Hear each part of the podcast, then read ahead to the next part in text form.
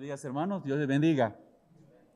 Un placer estar nuevamente, hermanitos, en el culto, en el templo y trayendo la palabra del Señor.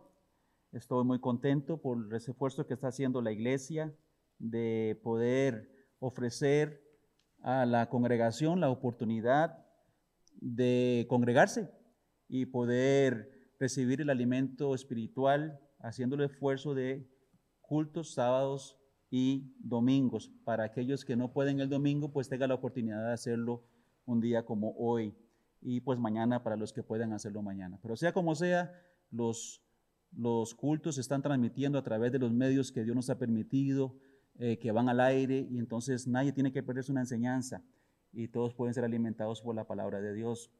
Hermanitos, eh, yo quiero hoy que abra su Biblia en el libro de Filipenses. Ese es el estudio de hoy. Va a estar en el libro de Filipenses. Y pues el tema es sobre el gozo.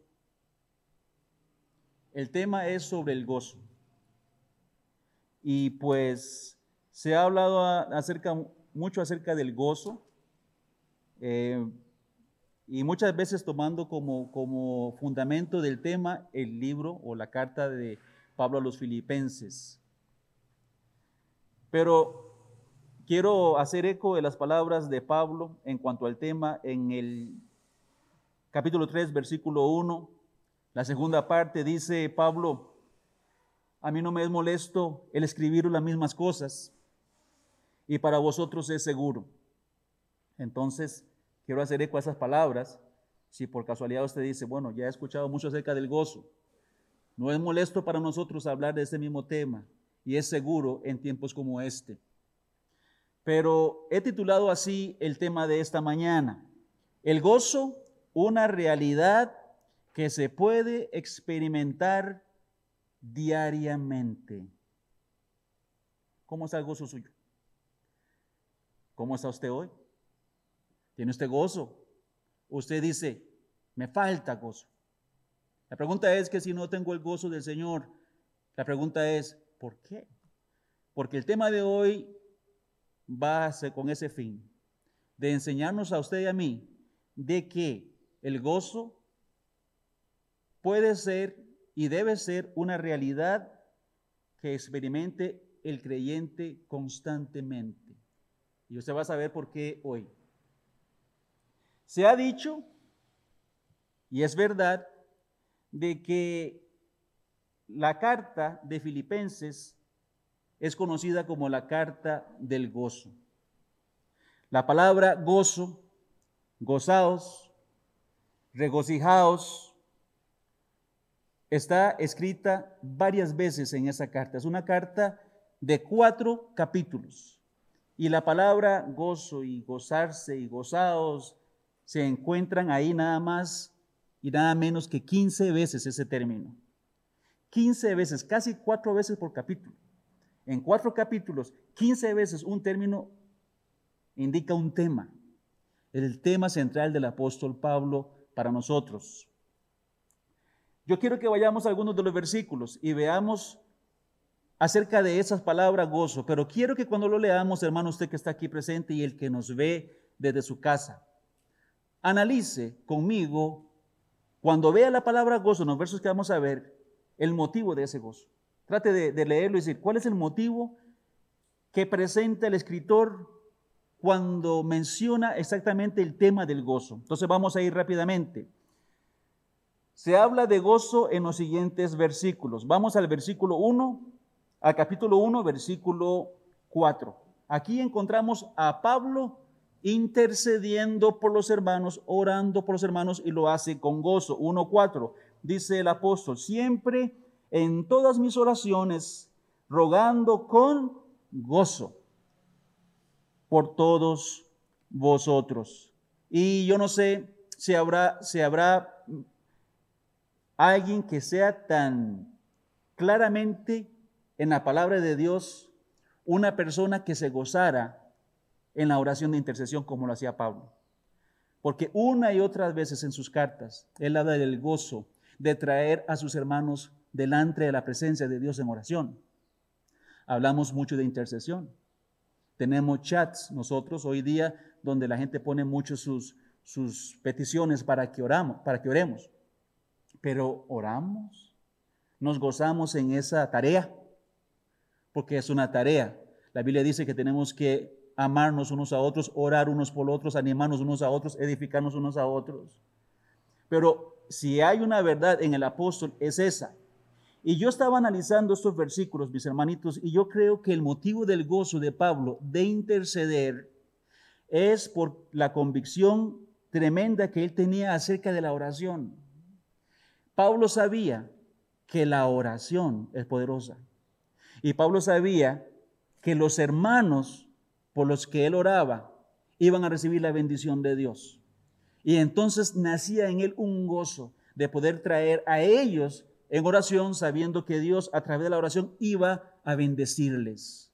La oración de intercesión no es una oración perdida, no es una oración al aire, no es una oración de que quizá o tal vez, es una oración de poder.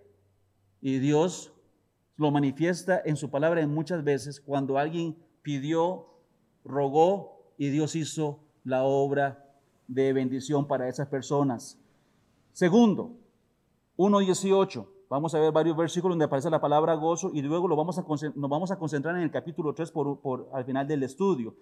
1.18 dice así, que pues, que no obstante, de todas maneras, o por pretexto, o por verdad, Cristo es anunciado y en esto me gozo.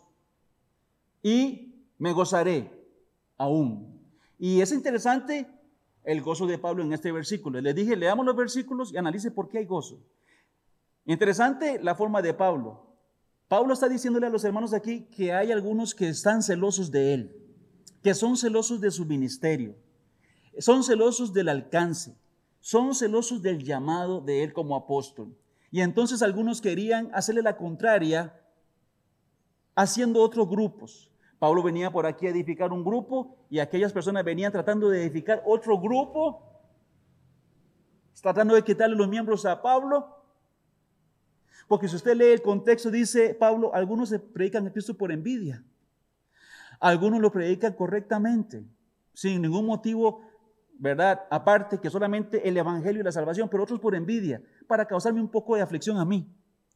Pero Pablo dice, al final, pensándolo bien, si ellos lo predican por envidia y están predicando a Cristo, me gozo de que el Evangelio está siendo predicado y que almas están siendo salvas. Es interesante el carácter de Pablo en esta situación específica. 1.25, hermanos, 1.25 conmigo. Y confiando en esto, sé que quedaré y que, y que aún permaneceré con vosotros. Y oiga lo que dice, para vuestro provecho y gozo de la fe.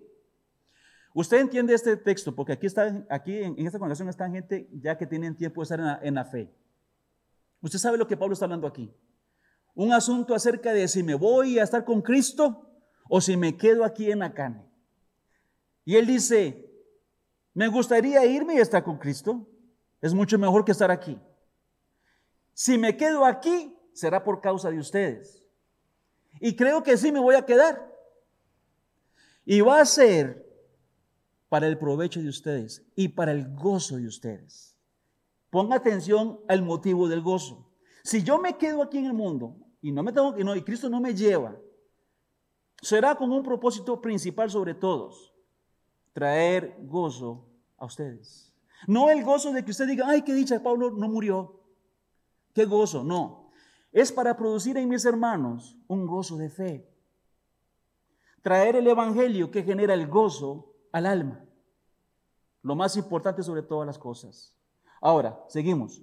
En el capítulo 2, versículo 1 y 2, otra vez encontramos el tema del gozo. Por tanto, si hay alguna consolación en Cristo, si algún consuelo de amor, si alguna comunión del Espíritu, si algún afecto entrañable, si alguna misericordia, completad mi gozo, sintiendo lo mismo, teniendo el mismo amor, unánimes, sintiendo una misma cosa.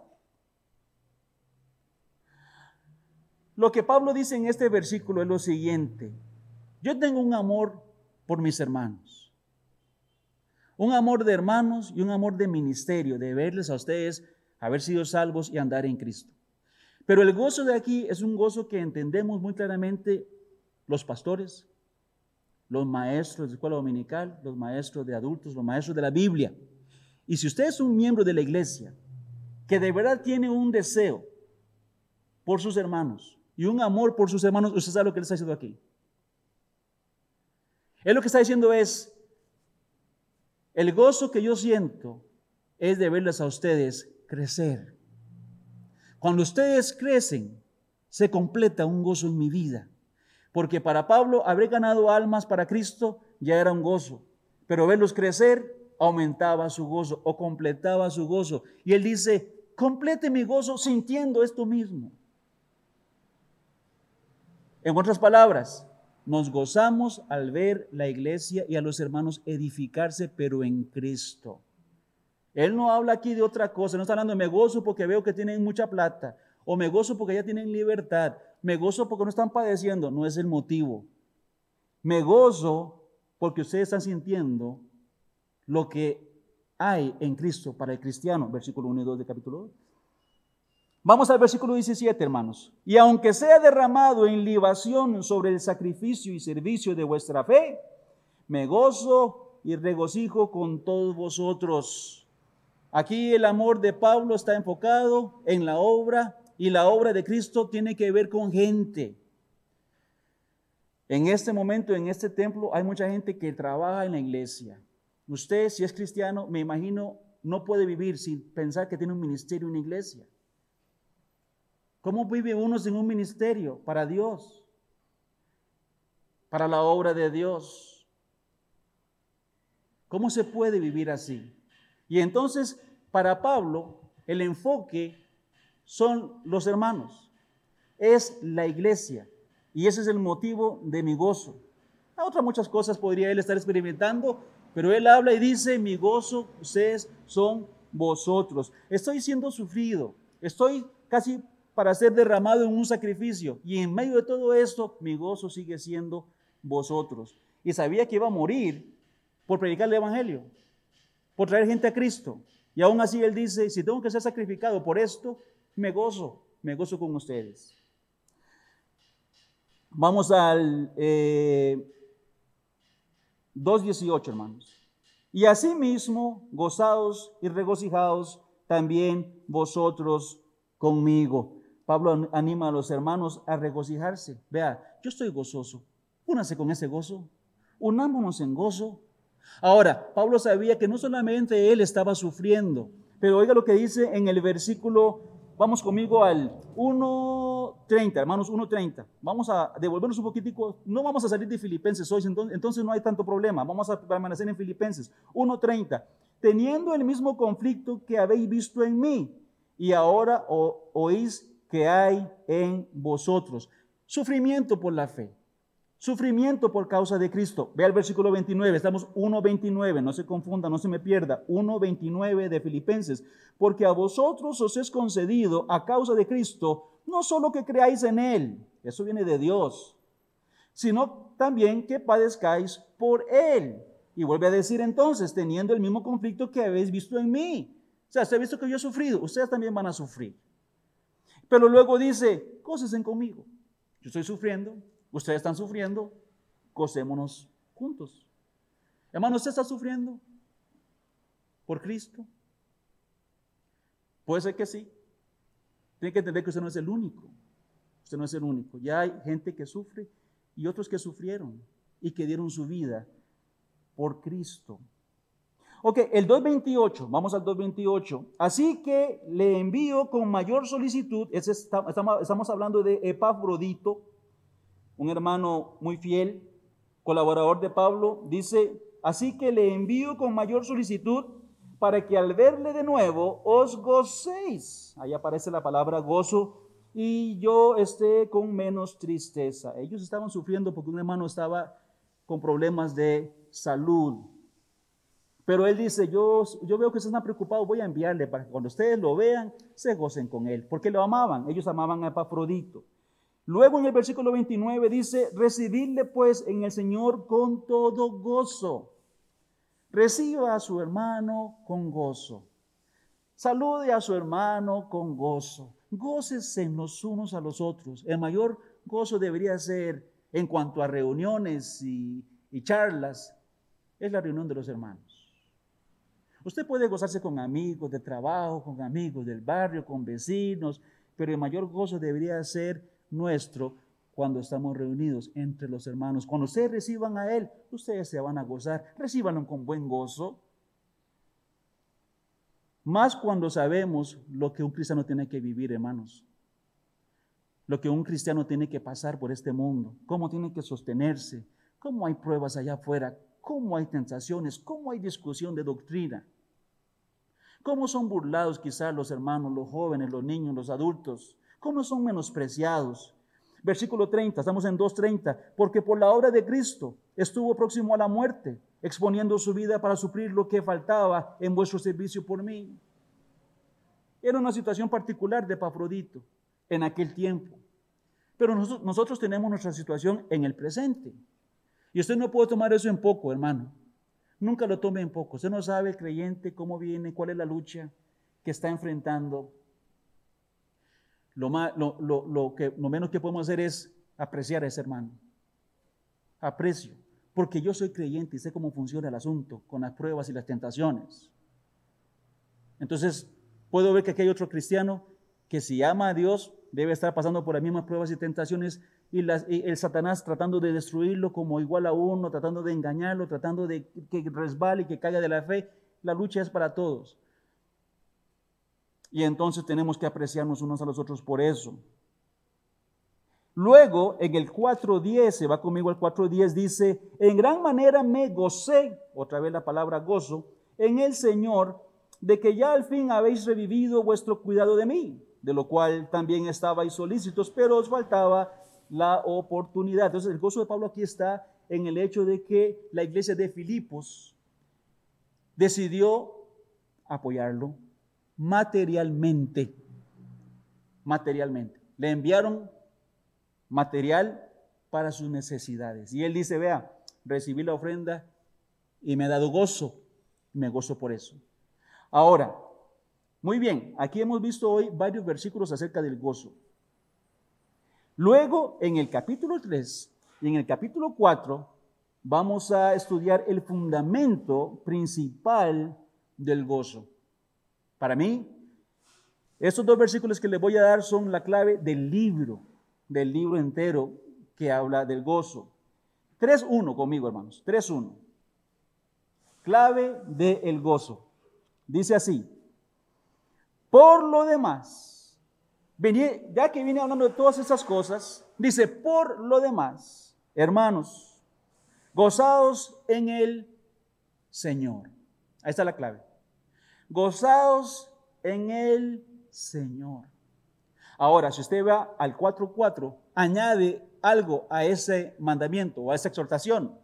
Al 4.4 dice, regocijaos, que sería lo mismo que gozados, pero dice, en el Señor, ¿cuándo?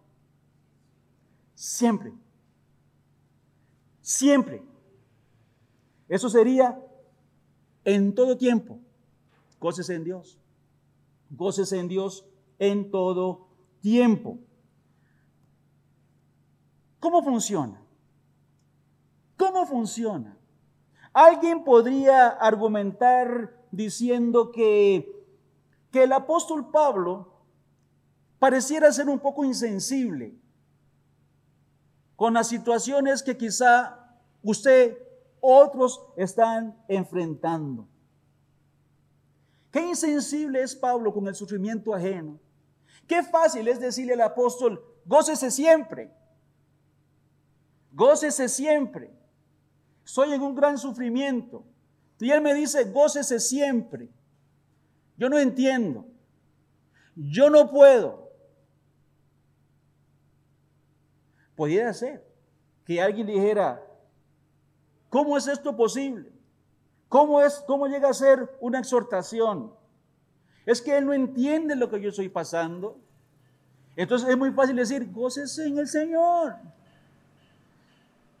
Viene usted con un problema al pastor, usted está muy decaído y el pastor le dice, hermano, gócese en Dios, gócese en el Señor. Y usted dice, ¿eso de qué me ayuda? Una vez yo estaba muy solo trabajando en Costa de Pájaro, bastante solo. Trabajé por dos años allí y estaba bastante como desanimadillo. Don Dani llegó un día, estaba yo en, el campamento. Don Dani llegó una noche, yo estaba ahí, porque yo viví ahí por un año en campamento solo, y luego me pasé a vivir en las bancas de la iglesia, porque ahí era donde vivía, en el templecito. Y Don Dani llegó y él tuvo que haberme visto que yo estaba bien decaído.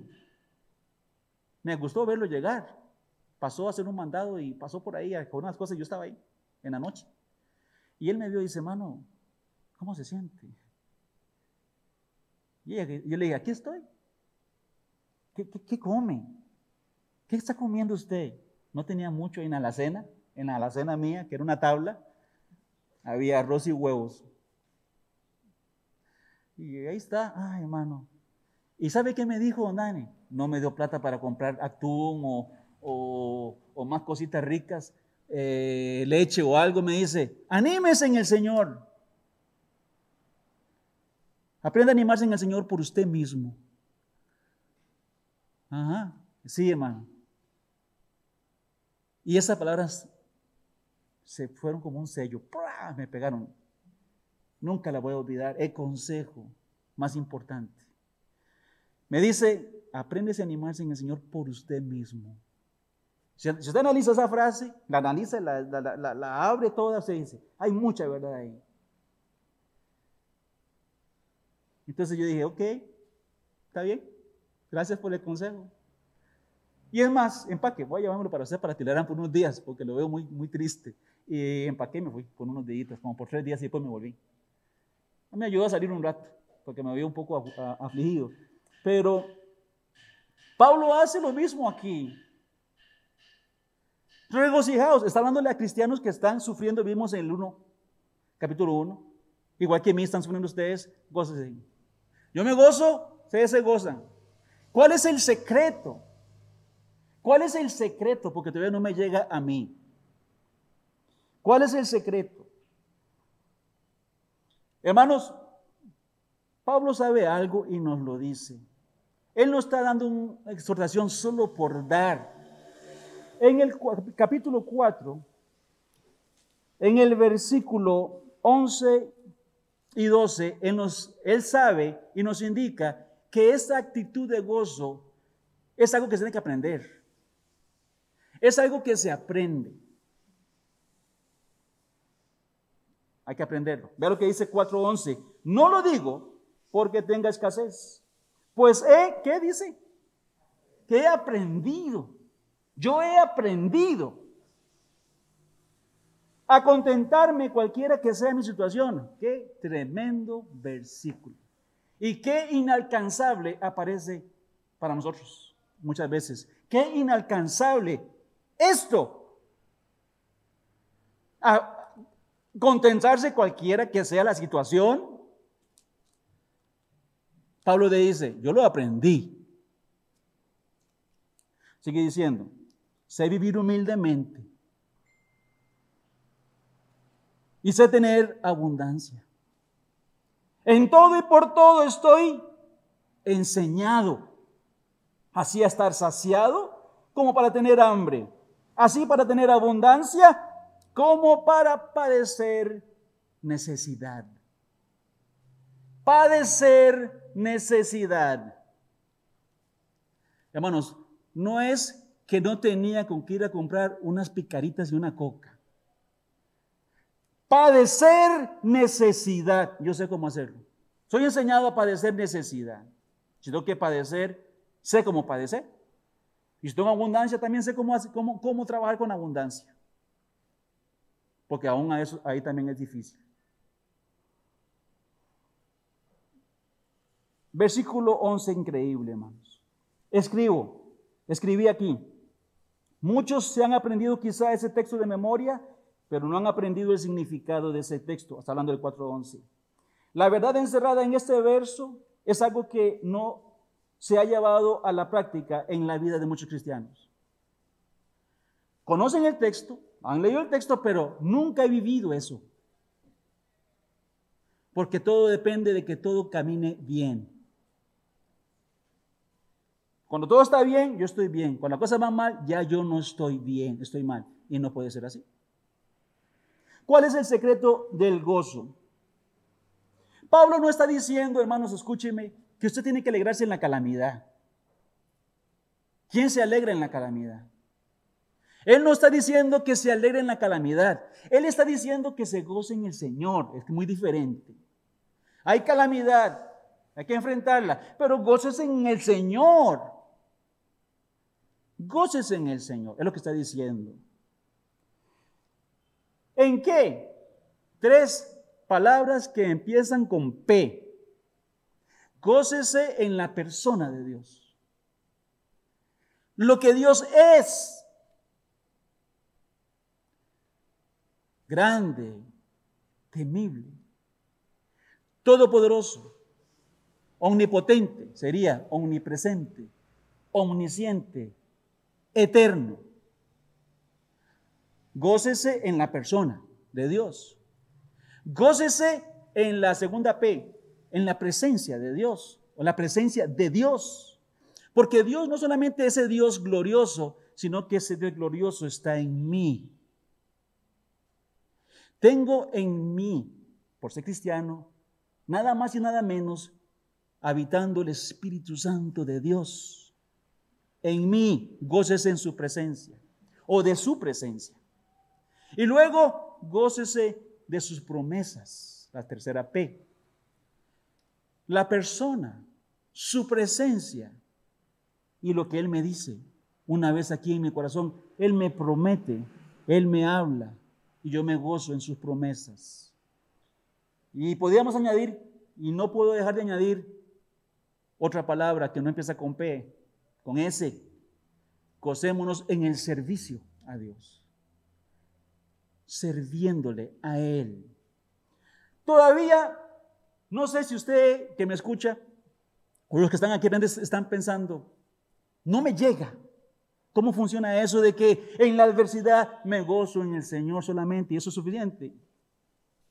Déjeme contarle una anécdota que leí que creo que nos puede dar una idea de lo que quiero decir o lo que quería decir el apóstol.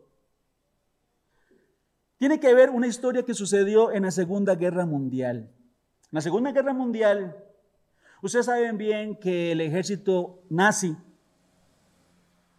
tenía como órdenes por Hitler y su gobierno de momento con lo que gobernaba, de, de exterminar los judíos.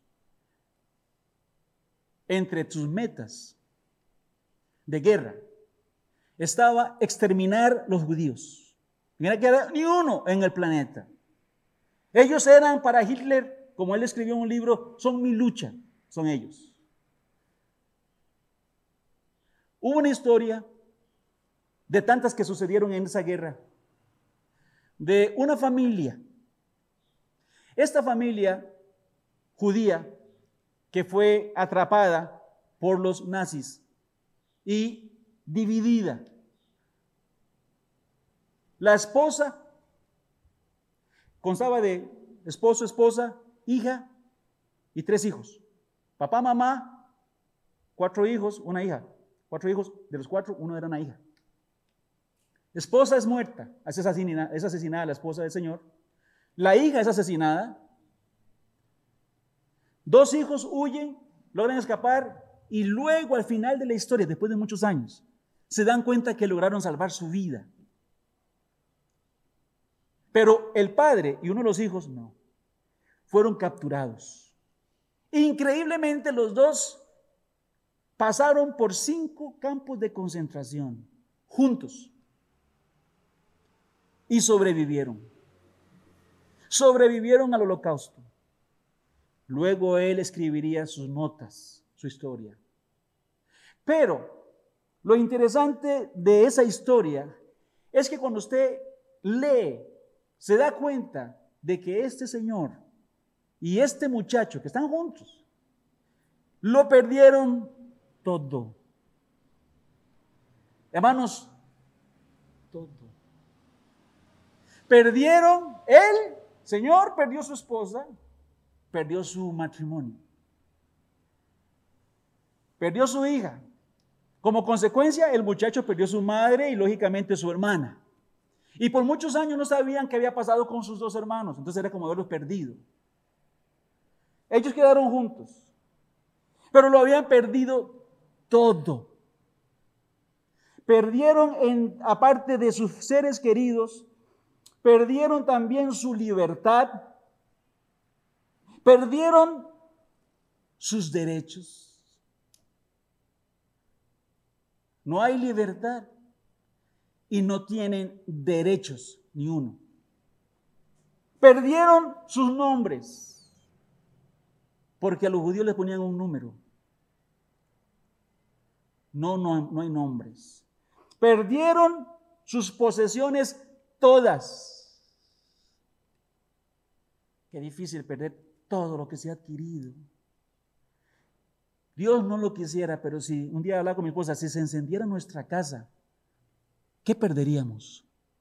Uy, qué montón de cosas. Se irían a las cenizas. Uy, aquello y lo otro, y las fotos y los discos y aquello y lo otro. No, no se puede. Sería perder muchas cosas de mucho valor y sentimiento.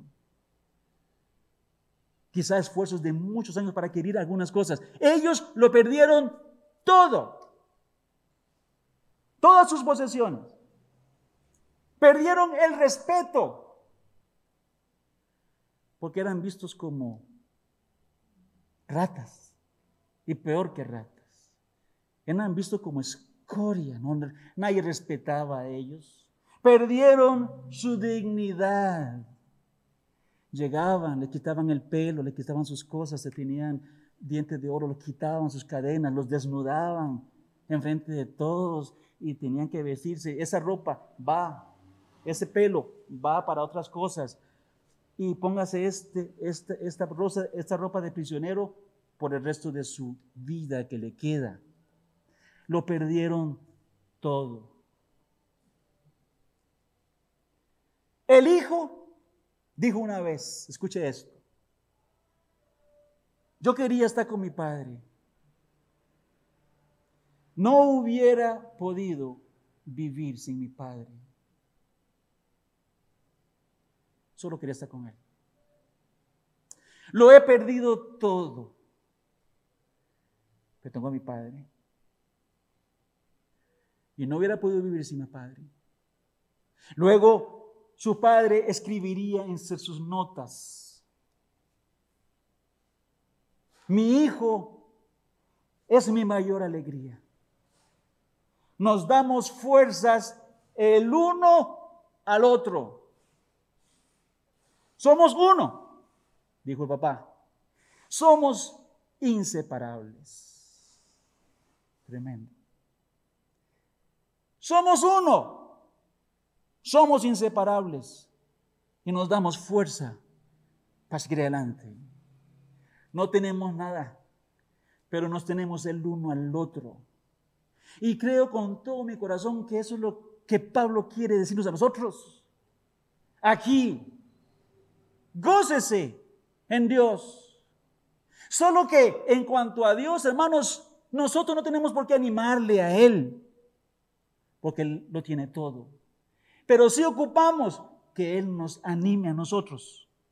Y por eso es imprescindible su presencia y su comunión. Ahí mismo en Filipenses 4:13, Pablo diría, todo lo puedo en Cristo que me fortalece. Con Cristo usted tiene la fortaleza. Ahora, Apliquemos esto a nuestra vida. Mi exhortación, mi palabra de exhortación para, este, para esta mañana, hermanos, es lo siguiente. No haga de lo material la razón de su gozo. No haga de las cosas materiales la razón de su gozo, la razón de su existir, porque lo material, hermanos, pasa. La Biblia dice, el cielo y la tierra pasan. Está claro. Digo, Dios llega el momento en que las cosas movibles se van para que se establezca las inconmovibles. Y nosotros caminamos sobre cosas movibles, hermanos. No haga de las buenas circunstancias, especialmente en un tiempo como hoy que estamos viviendo, no haga de las circunstancias la razón de su gozo. Porque las circunstancias, hermanos, ya sabemos, son como la marea. Sube y baja, sube y baja. Y si usted va a depender de las circunstancias, usted va a estar arriba y abajo, arriba y abajo igual. Si confía en eso. El secreto de Pablo fue ese. Yo le dije a usted que cuando leyéramos los primeros versículos que leímos, buscar el motivo del gozo y, tratamos de, decirlo. Yo traté de explicar un poquito cada uno. Usted tuvo que haber notado, hermano, que en ninguno de los versículos se pone énfasis en algo material. Una carta de gozo y nada material goces en el hermano, goces en la oración, goces en la prueba. Todo es espiritual. Y es la carta del gozo en la Biblia. Pero alguien podrá decir, un momento, hermano Arturo, usted dijo que Pablo se gozó de las ofrendas que le mandaron en 4.10. Pero déjeme decirle una cosa, ¿sabe por qué Pablo se gozó de esa ofrenda? ¿Usted sabe por qué Pablo se gozó de esa ofrenda? ¿Sabe usted por qué Pablo se gozó de esa ofrenda? No fue por él haber recibido algo material necesariamente. Usted va a ver por qué. Que Pablo estaba agradecido, sí. Pero el gozo de Pablo al recibir la ofrenda, no se confunda. ¿En qué se basó? En, el corazón de un hombre como este. Usted va a ver la respuesta. Y quiero que le vea conmigo. En el versículo 17, capítulo 4, 17. Ahí está la razón del gozo de Pablo. No es que, busque dádivas, sino que busco fruto que abunde en qué? En vuestra cuenta. Y luego le sigue diciendo, pero todo lo he recibido, tengo abundancia, estoy lleno, habiendo recibido de Pafrodito lo que enviaste, o lo fragante, sacrificio acepto, agradecidos. Versículo 19. Mi Dios, pues, suplirá todo lo que os falta conforme a sus riquezas en gloria en Cristo Jesús. Entonces Pablo al final dice, este gozo que yo siento por lo que me enviaron, hermanos, está bien, pero no es que estoy buscando cosas, o no es que me estoy alegrando por las cosas, sino que veo que por lo que ustedes están haciendo al final van a recibir un fruto a su cuenta en el cielo. Y que mi Dios, yo sé, por el amor que han tenido hacia mí, va a suplir a ustedes de vuelta lo que a ustedes les falta. Y en eso me gozo. El motivo del gozo es de Dios y tiene su fundamento en la espiritualidad. Para ir cerrando, cerrando, quiero que vaya conmigo al capítulo 3, versículo 4 y leamos otra porción interesante, muy conocida, como casi la conclusión del estudio. Dice el 3, 4. Pongamos atención a eso lo que dice el apóstol aquí. Aunque yo tengo también de qué confiar en la carne, si alguno piensa que tiene de qué confiar en la carne, yo más. Soy circuncidado, fui circuncidado al octavo día. Soy del linaje de Israel soy de la tribu de Benjamín. Soy hebreo de hebreos. Y en cuanto a la ley, soy fariseo. En cuanto a celo, perseguidor de la iglesia. Y en cuanto a la justicia que es por la ley, irreprensible. Wow. Sin embargo, oiga como el tema cambia aquí. Siete. Pero cuantas cosas eran para mí ganancia, las he estimado como pérdida por amor de Cristo. Y ciertamente, esto no estoy, dice, no estoy bromeando, esto es cierto. Aún estimo todas las cosas como pérdida por la excelencia del conocimiento de Cristo Jesús, mi Señor, por amor del cual lo he perdido todo y lo tengo por basura para ganar a Cristo. Qué interesante ese texto. Ahora, ese texto nos dice lo siguiente, hay dos frases ahí. Quiero explicarlas. Dice, y ciertamente aún estimo todas las cosas como pérdida, versículo 8, por la excelencia del conocimiento de Cristo Jesús. Entienda lo siguiente, hermanos, véalo de esta perspectiva. Pablo no dice, voy a tomar todo como pérdida para conocer a Cristo. No malinterprete la escritura. Lo que dice es lo siguiente, por mi conocimiento de Cristo he logrado estimar las cosas como pérdida. Estimo las cosas como pérdida por causa del conocimiento que tengo de Cristo. Cuando usted y yo conocemos a Cristo, y entre más lo conocemos, la perspectiva nuestra sobre las cosas materiales va cambiando. Y al final usted llega a decir, esto es pérdida. O sea, esto es de desechar. Si fuera necesario desechar, eso se desecha. Y es más, dice, todo lo tengo como pérdida para ganar a Cristo. No es ganar salvación, no es ganar salvación. Recuerde que con Cristo tenemos la salvación y otro montón de bendiciones que van arrastrados con la salvación. Como decimos, vida cristiana y vida abundante. Vida en Cristo y vida abundante. Cristo no solamente vino a darnos vida, pero también vida abundante. Soy salvo, pero qué vida más desgraciada no puede ser. Sí, ya yo soy cristiano, pero de mi vida. Entonces Cristo le dio vida, pero nunca le dio vida abundante. Y es lo que Pablo está diciendo aquí. Yo voy a estimar eso con pérdida, con pérdida, con pérdida, con tal de ganar las bendiciones de Dios, que son las que nos sostienen en esta vida, hermano. Mi pregunta sería la siguiente para ustedes que nos escuchan de su casa y para ustedes aquí presentes. Hermanos, análisis. Análisis.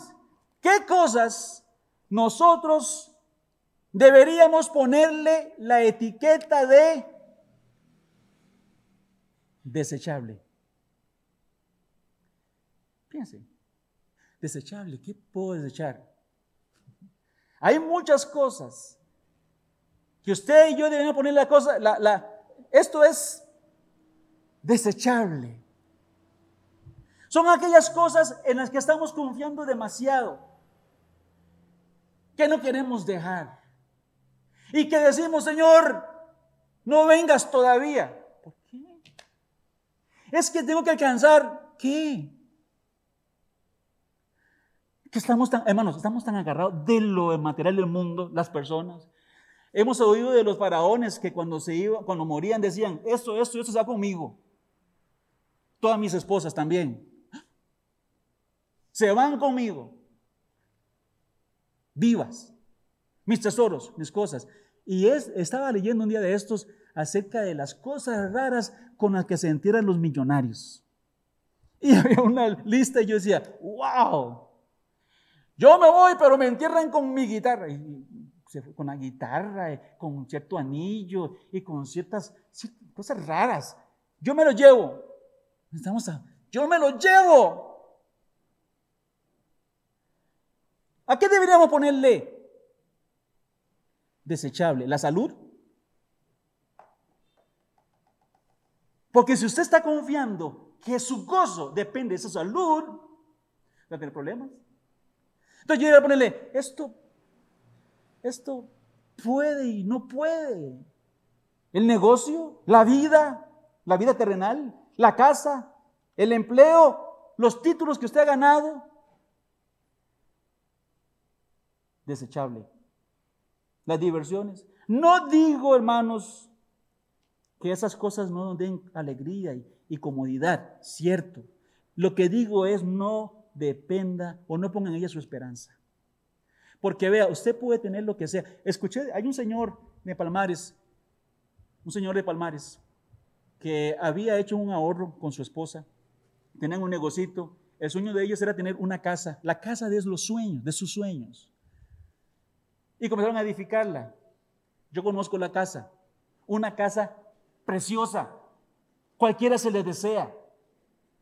Él terminó su casa, terminando su casa, murió. Era mi gozo, era mi deseo, era mi, era mi meta de vida. Eso.